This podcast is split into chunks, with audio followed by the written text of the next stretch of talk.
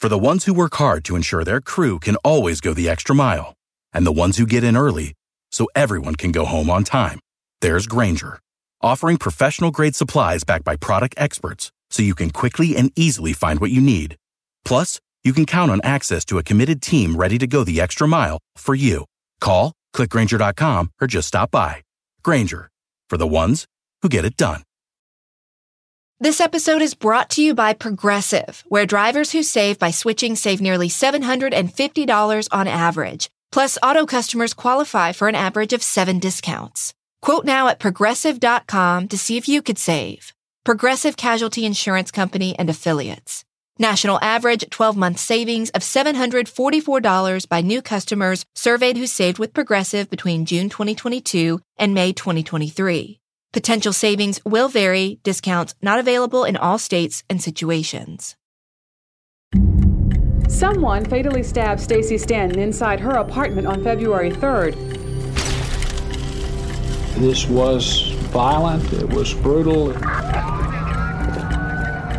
On February 3rd, 1990, someone brutally murdered 28 year old Stacey Stanton inside of her second story apartment in North Carolina, then cleaned up and disappeared. Residents of Manteo have lived in fear. For 30 years, Stanton's killer has had one face and one name. North Carolina investigators and Manteo police believe oh. that someone is Clifton Spencer. But his prejudice they absolutely had tunnel vision that it was the black man who killed the white woman. Keeping an innocent man convicted. They even know now some of them old scogies or them old good old boys. They know this man didn't do that. And covering up more than one crime. I feel bad for that guy. I just really seriously don't think he did that. This is Counterclock, the investigation into the murder of Stacey Stanton. I'm your host, Delia D'Ambra.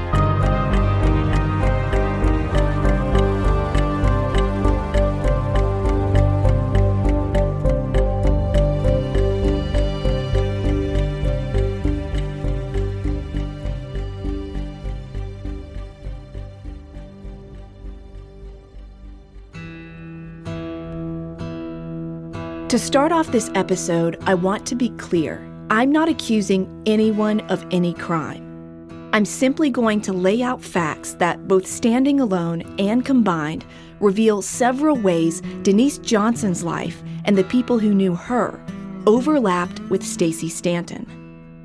After years of research on both cases, I've connected dots within the testimony from people I've interviewed for both women's cases. I encourage you to listen to everything in this episode for yourself and then make up your own mind. And if you're new to Counterclock and you haven't listened to season one, I can't encourage you enough to go back and listen to all of Denise's story.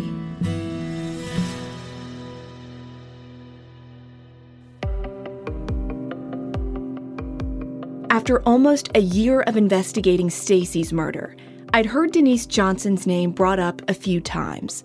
The Outer Banks is a pretty tight knit community, and according to everyone I've spoken with, it was even smaller during the 1990s.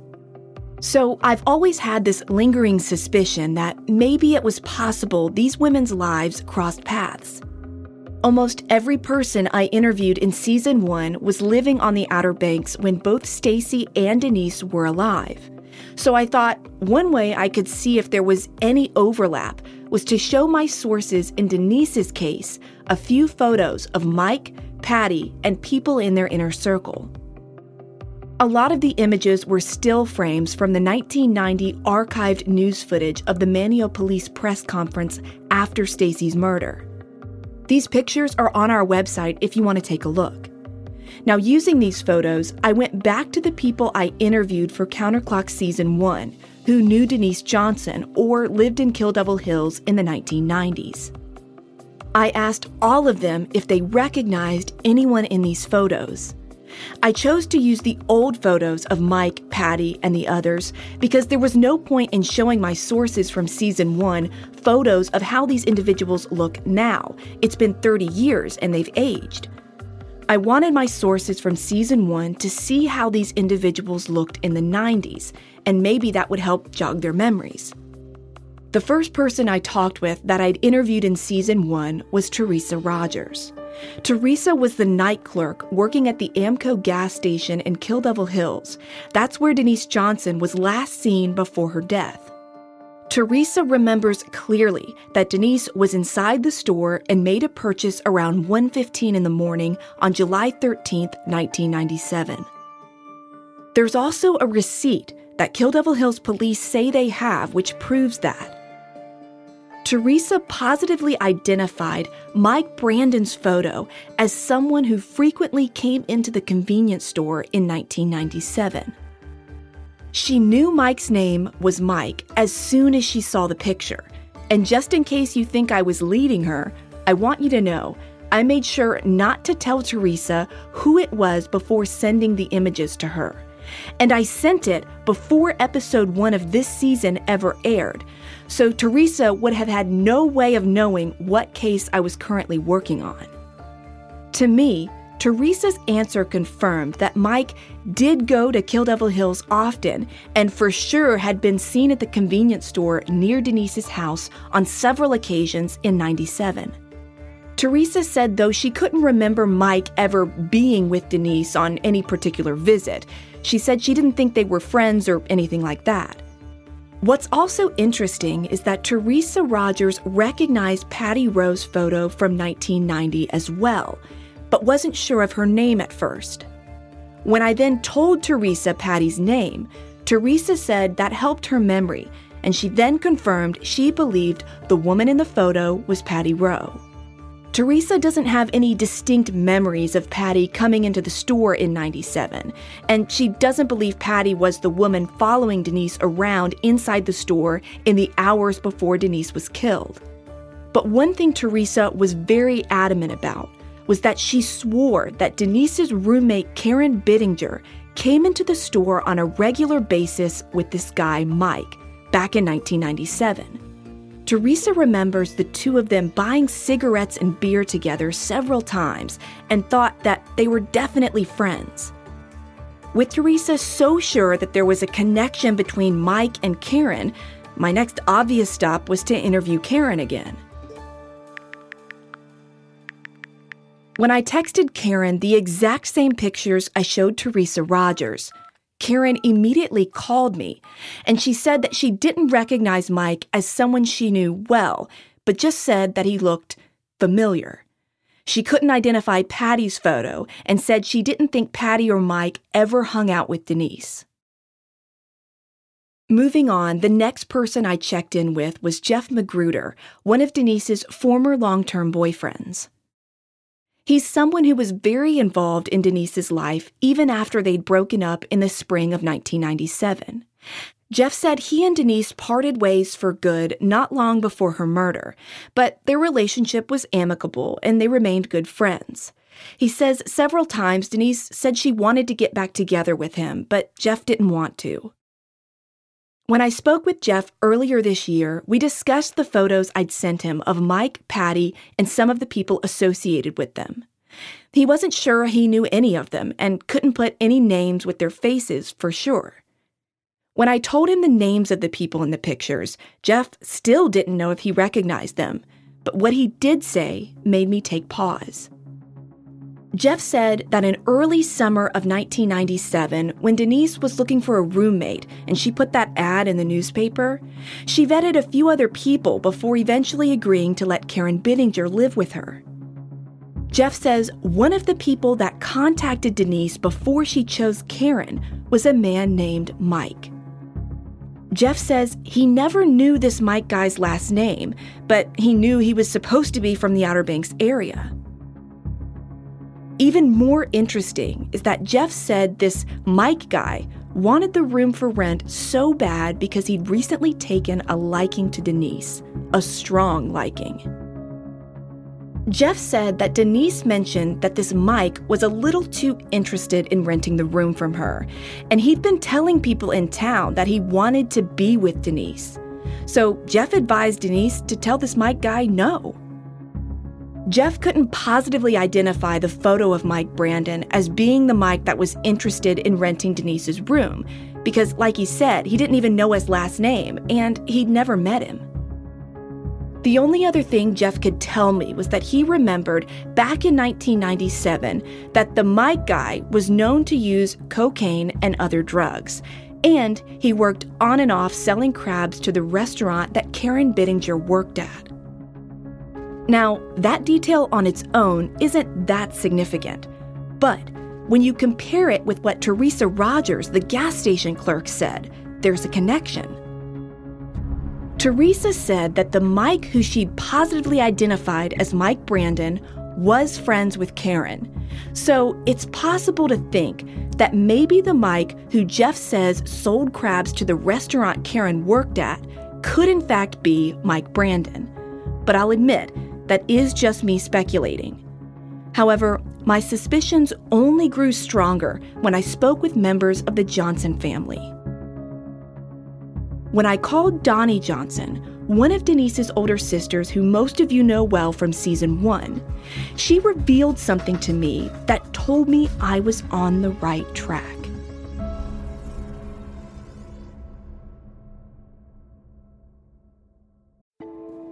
As a journalist, I've always been fairly organized with where to find things when I put them away or leave them. But becoming a mom, that was a whole other ballgame. I feel like I've accumulated way more stuff, and for a long time, I just didn't know how to store it all. But then I found organizing magic with smart labels. Smart labels are the QR code stickers that have changed my life and are likely going to change yours. They help you organize your stuff in storage around the house or in your storage unit. And all you have to do is put one of the QR code stickers on a box or tote, scan the sticker with the Smart Labels app, and enter what's going in the tote. You can add pictures of your stuff and everything.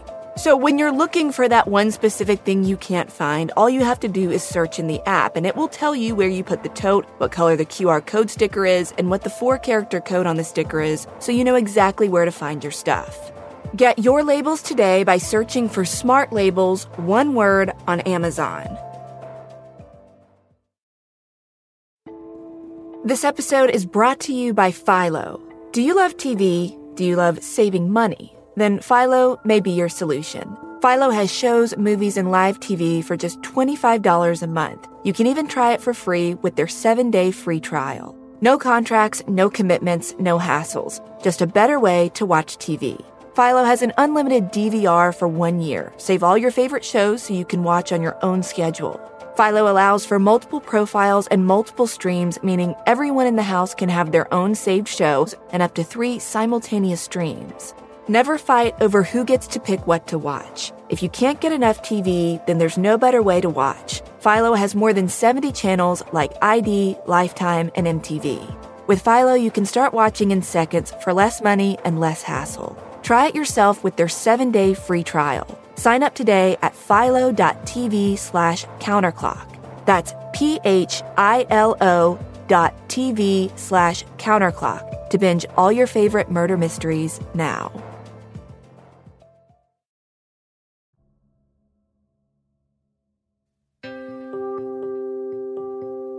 Donnie Johnson is one of Denise Johnson's older sisters and someone who was heavily involved in both law enforcement's investigation and my own reinvestigation into Denise's unsolved murder. Earlier this year, we sat down at her kitchen table and I showed her the photos of Mike and Patty. I didn't tell her the names of the people in the photos, and I didn't preface our interview with any information about a potential overlap with Stacey and Denise's cases. I didn't want to influence her at all. But Donnie recognized Mike's photo right away, and she said she believed that she and Denise had an interaction with him prior to Denise's death. When I was at her house one evening, we were just sitting outside talking. This guy pulls up, and it looked, that's, you know, what I re- recalled. This guy looked familiar. And he had been wanting to go out with Denise, and Denise wasn't sure about it and he kept asking her out, you know, and I kind of just stood behind Denise because he was kind of kept asking her, you know, I really want to go out. Come on, say you will. Come on, come on. And he's like, no, no, I'd rather be friends. And, you know, he just seemed to not want to take the no for about five minutes. And finally, I kind of just said, you know, we're visiting, so you need to go because, you know, we're just hanging out. And so he left. But that's who that looked like to me. And I, I almost want to say she, well, I'm pretty sure she said his name was Mike. It was at this point, talking to Donnie, that I knew I could really be onto something. Donnie says her and Denise's interaction with the guy named Mike happened in 1995, two years before Denise's murder. Donnie stared at the photo for several minutes and continued to try and remember as much as she could about that conversation. Well, his hair wasn't that bushy in when I saw, but just his facial features. He looks like that guy that you know drove up in the car. Now I can't be sure because it was kind of it was night and you know it was dark, but I do recall her saying it was Mike, this guy named Mike who wants to date me, and I just said, "Well, Denise, you know you don't have to date everybody that asks you out. You don't have to go out with them if you don't want to." Donnie's fairly clear identification of Mike was seriously amazing, but to me, it wasn't enough. I mean, it's been 30 years. It was dusk or maybe even getting dark when she and Denise could have had this interaction with the Mike guy. I really just wanted more proof. I wanted some sort of record that tied Mike Brandon and Patty Rowe to anywhere near Norfolk Street in Kill Devil Hills. So I went searching, and that's when I found it. In the 1990s, Patty's mother lived in Nags Head, a town about 10 or 15 minutes from Denise's house. Now, that's close, but not close enough to make any kind of real connection. Like I said, the Outer Banks is kind of small. So I kept looking, and that's when I discovered an undeniable and almost unbelievable connection. According to property and rental records, in 1997, Patty's younger brother, Ray Griggs, lived at 1200 West Durham Street in Kill Hills. That home is on the same street you take to get to Denise's house on Norfolk Street. Ray's former address is literally a two minute walk from Denise's front door. There's a map of how close these addresses are on our website. You have to go and look for yourself. I couldn't help but wonder if it was possible that Mike and Patty, in some weird version of events, could have been in Kill Devil Hills on July 13th, 1997, at, say, Ray's house. Is it possible that Mike and Patty could have crashed at Ray's several times in 1997, either together or separate? It's documented in police reports that they had a history of crashing at Patty's mother's home in Nags Head, which wasn't that far away. And according to his arrest records, Mike was a habitual cocaine and alcohol user throughout the 90s. Mike's former attorney was quoted in the Coastland Times newspaper in 1994 as saying that Mike, quote, had a severe drug dependency, end quote. And a former prosecutor who was quoted in that same article said Mike was known to be, quote, high on cocaine and alcohol and had been homeless for a time, end quote.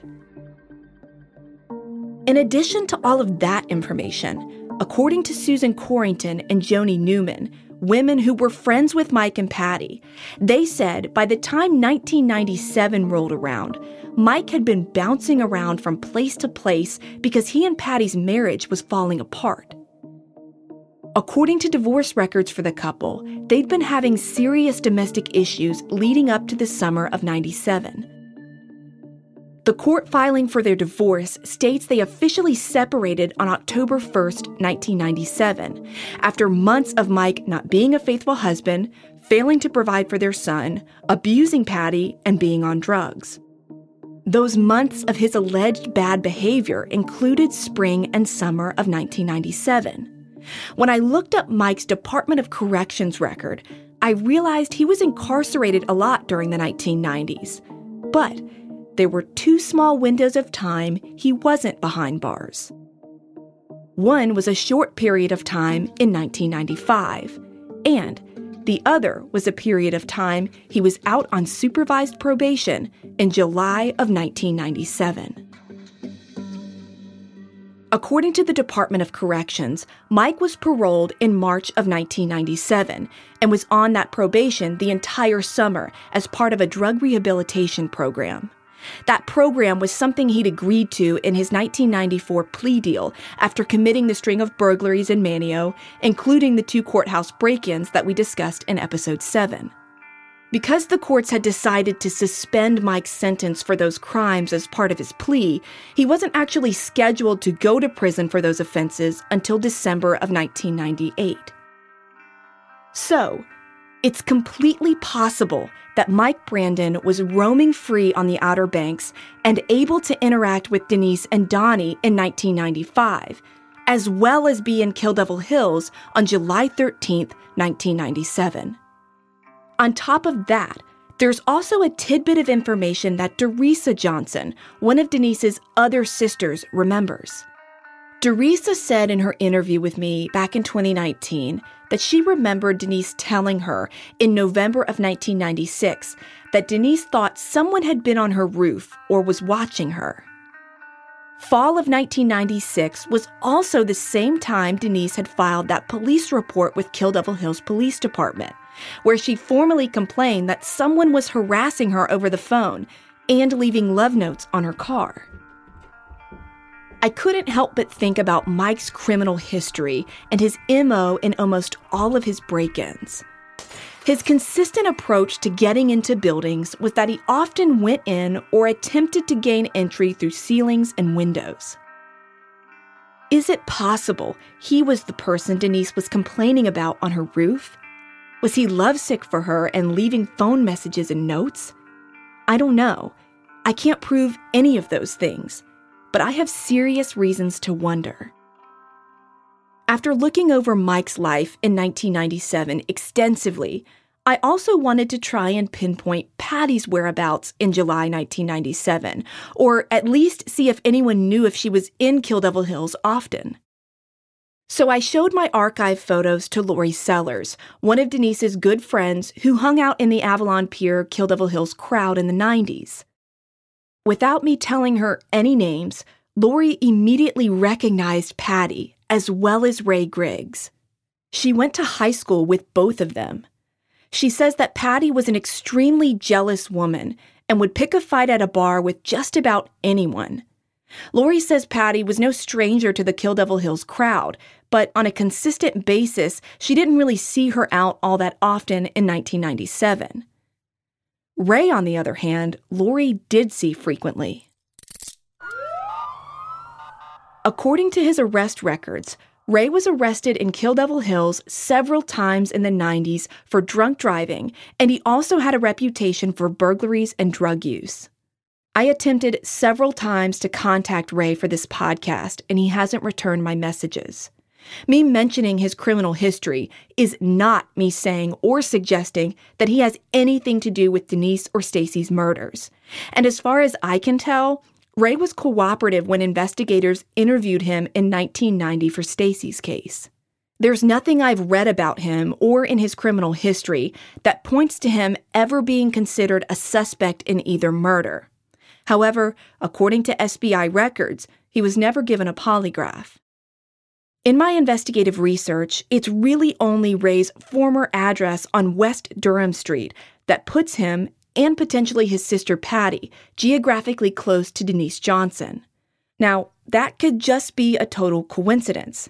But for me, and probably some of you, at this point in the episode, it's hard to write it off as just coincidence. If everything I've reported up until this point still isn't enough for you to be convinced there is overlap between Mike, Patty, Denise, and Stacey, you're just like me. I'm a triple, quadruple source type person. I want absolute certainty, but sometimes I can't get that.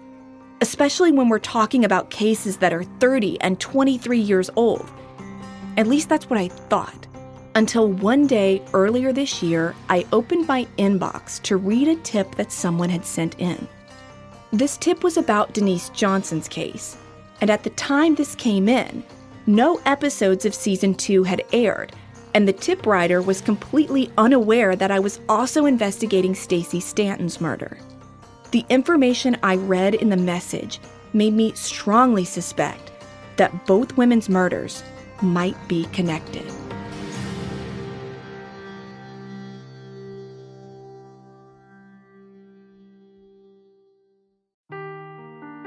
Seeking the truth never gets old. Introducing June's Journey, the free to play mobile game that will immerse you in a thrilling murder mystery.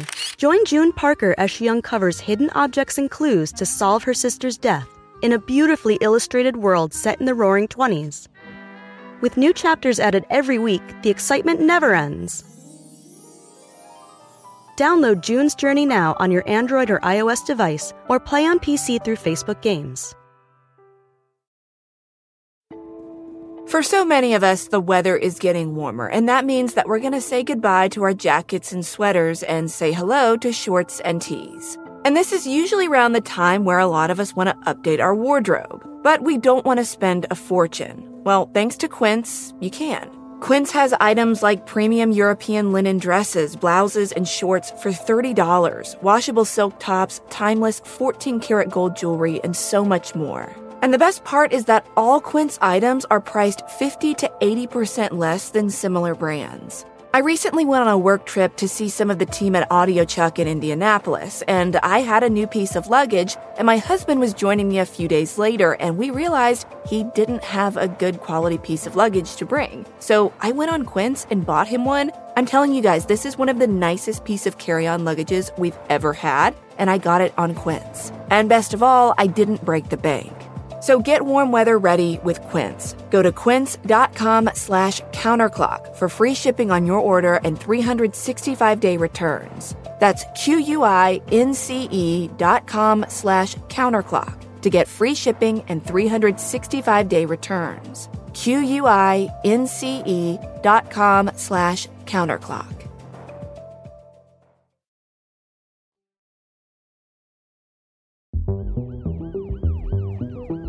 Three weeks after Patty Rowe separated from Mike Brandon in late October of 1997, Mike was arrested for drunk driving. That immediately triggered a remand on his supervised release, and he was locked up again in the Dare County Jail. All of the leniency the courts had given him for most of the 90s, allowing him to receive suspended sentences and avoiding prison time, was gone. From the end of 1997, pretty much until the year 2001, Mike would spend years behind bars for past and current offenses. But here's where things get really weird. While Mike was sitting in jail in late October of 1997, after officially separating from Patty and getting arrested for DWI, he began talking with a former detention center staff member. This individual and I exchanged messages at the beginning of 2020, just a few weeks after season one began airing. At the time, this tipster knew that I was investigating Denise Johnson's murder, but only Denise Johnson's murder. No one knew I was also looking into Stacey's case. This tipster wrote and suggested that I look into a man named Mike Brandon regarding Denise's death. I agreed to keep this source's identity anonymous in exchange for them telling me their full story. In their message, they wrote me saying that when they were working at the Dare County Jail in the fall of 1997, Mike Brandon told them that he had been hanging out with Denise Johnson that summer, and his wife Patty had caught him cheating. According to this jail staff member, Mike told them that a few years earlier, in 1990, he was also involved in Stacey Stanton's murder.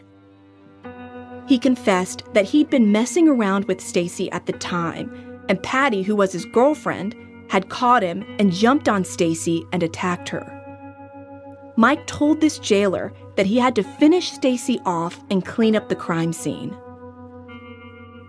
This jailer said that Mike went on to talk about Denise, and his direct quote to them was this Quote, She caught me again, and everything ended up ugly. I can't get Denise out of my head. I'm so effed up in my mind. Stacey, now Denise. She's crazy. She's crazy. I guess we both are. End quote.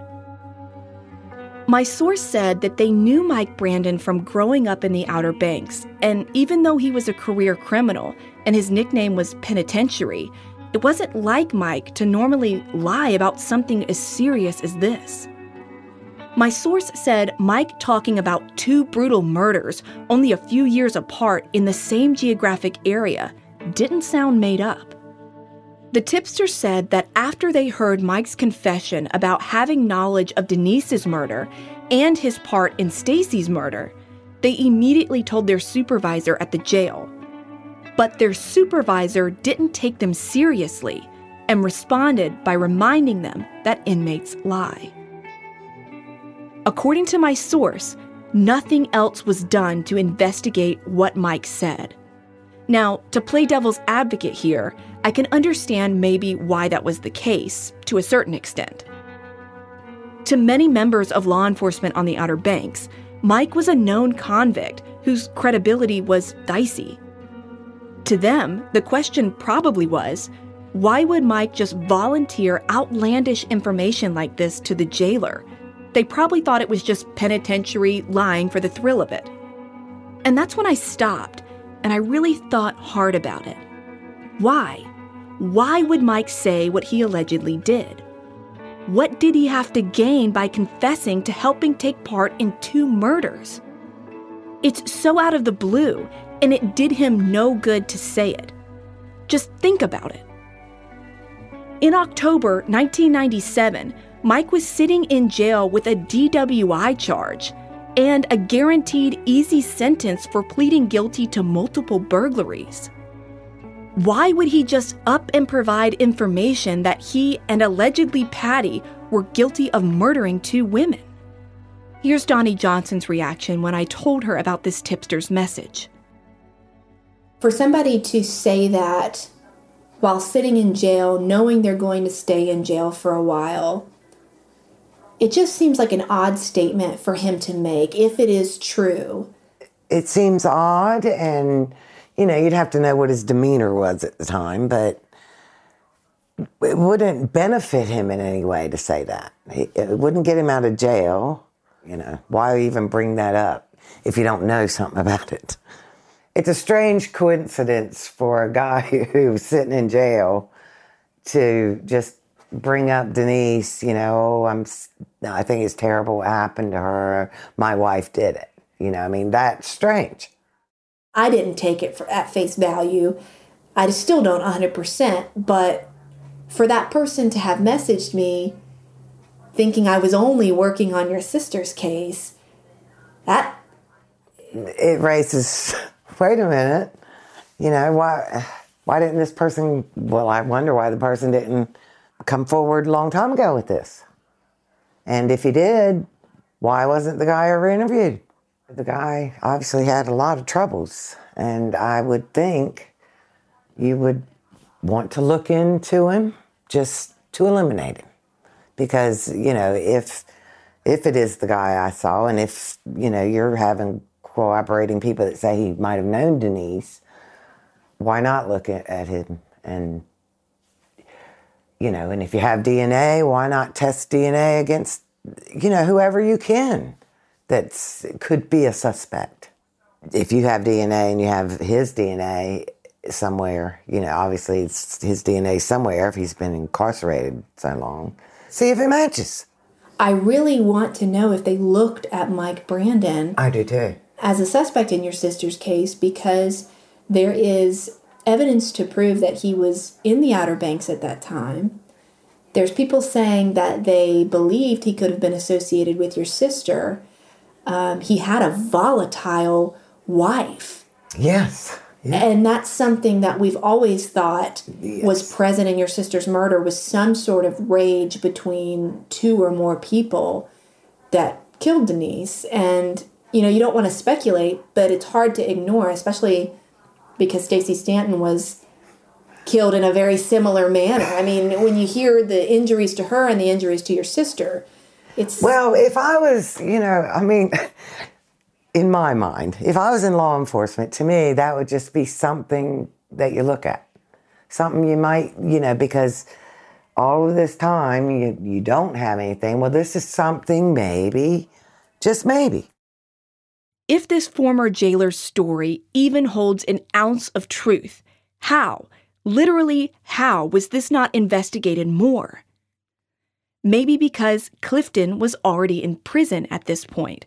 So, in law enforcement's mind, there wasn't a need to look for a connection between the two cases.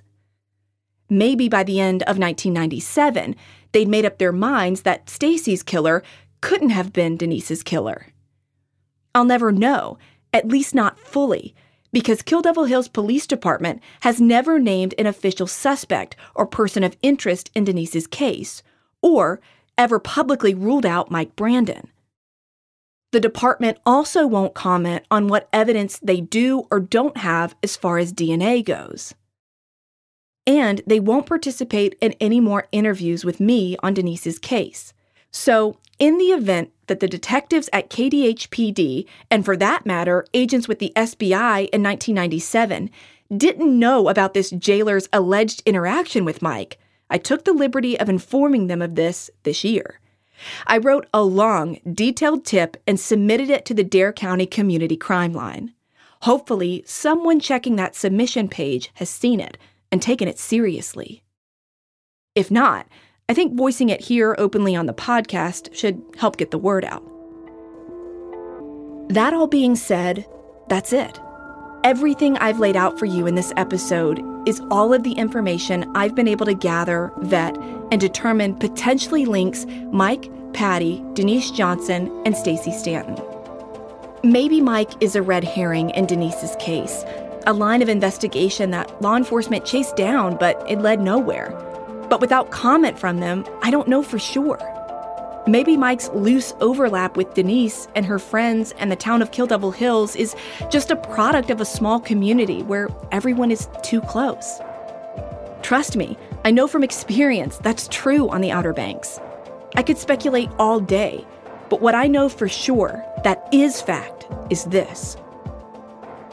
Seven years before Denise, Stacey Stanton was murdered inside of her apartment with fatal stab wounds to her neck. That murder weapon, as far as the police have said, has never been recovered.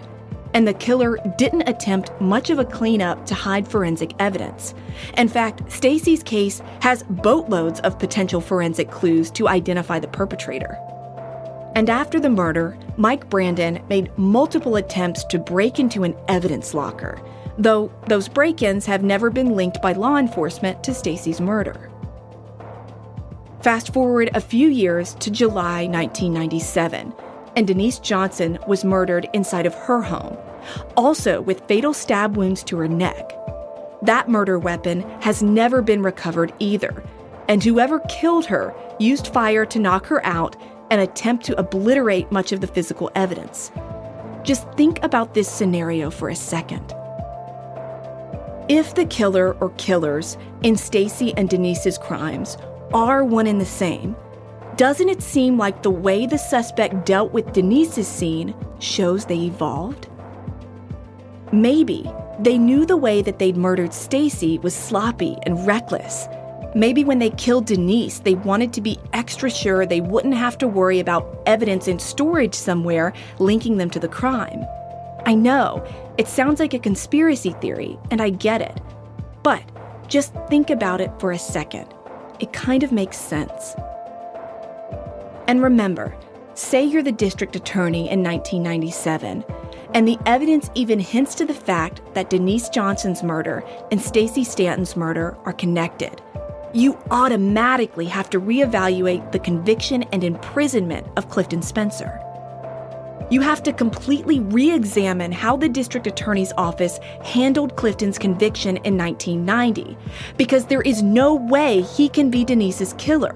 He's in prison in 1997. If there's one thing almost everyone I've interviewed for this podcast in both seasons has said to me, it's that every time someone who was curious about either of these cases poked around, they were always told to leave them alone or let it go. As recently as last month, I've spoken with former assistant district attorneys for Dare County who say they passed along tips and information in the Denise Johnson case in recent years, and they have never received any kind of follow up from law enforcement. So many people who have even sniffed around either of these cases for more information have been told to stop and not look into the details any further. Now, that just seems suspicious to me. I don't know. Maybe there's more to this overlap theory. Or maybe it's just that a theory. But it's one I believe has far too much evidence to ignore. And I would honestly love to know what Eric, Denise's next door neighbor back in 1997, and his girlfriend Teresa have to say about this theory. Would they be able to corroborate any of it? Did they know Mike Brandon or Patty Rowe? But because they refused to talk to me regarding the investigation of Denise's murder, I will never know. I did ask Mark Wiseman, the young man from 1997 who lived with Eric up until two days before Denise's murder, the guy who was never interviewed by police. I asked him if he recognized either Patty Rowe or Mike Brandon's pictures, but he said he didn't. I think, though, the theory I've laid out for you is just all the more reason for both Eric and Teresa to speak up about what they may know or remember from back then. Because what if, just what if they know something that could link both cases? And if that's the case, then they'd potentially be helping clear suspicion from their names. But I can't force people to talk. I can only ask that they participate in wanting to find the truth. That's the hardest part about all of this getting people to act against their own self interest to figure out what the truth really is. In the event that doesn't happen, though, there's always hard evidence one can turn to concrete, scientific proof that could hold the key to solving who killed these women. It was a washcloth found down the street that had blood on it. How often are you going to find a washcloth with blood on it down the street from a crime scene where there's someone who's been bloody, bloodily murdered. We're taking a closer look at the forensic evidence. It got to, to the point where how could we not be able to make this case? Next week on Counterclock.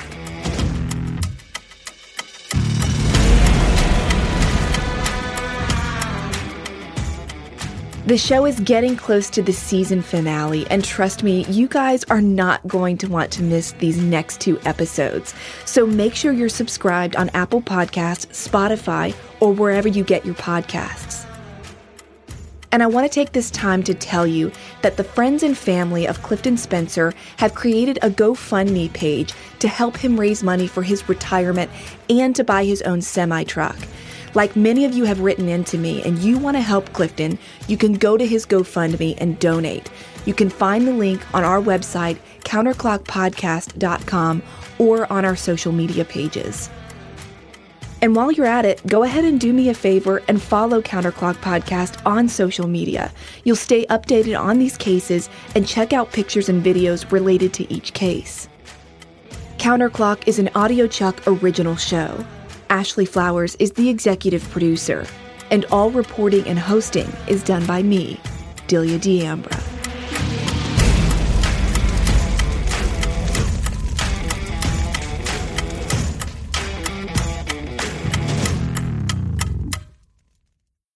If a friend asks how you're doing, and you say, I'm okay, when the truth is, I don't want my problems to burden anyone. Or you say, Hang it in there. Because if I ask for help, they'll just think I'm weak. Then this is your sign to call, text, or chat 988 for free, confidential support. Anytime. You don't have to hide how you feel. The living room is where you make some of life's most beautiful memories, but your sofa shouldn't be the one remembering them.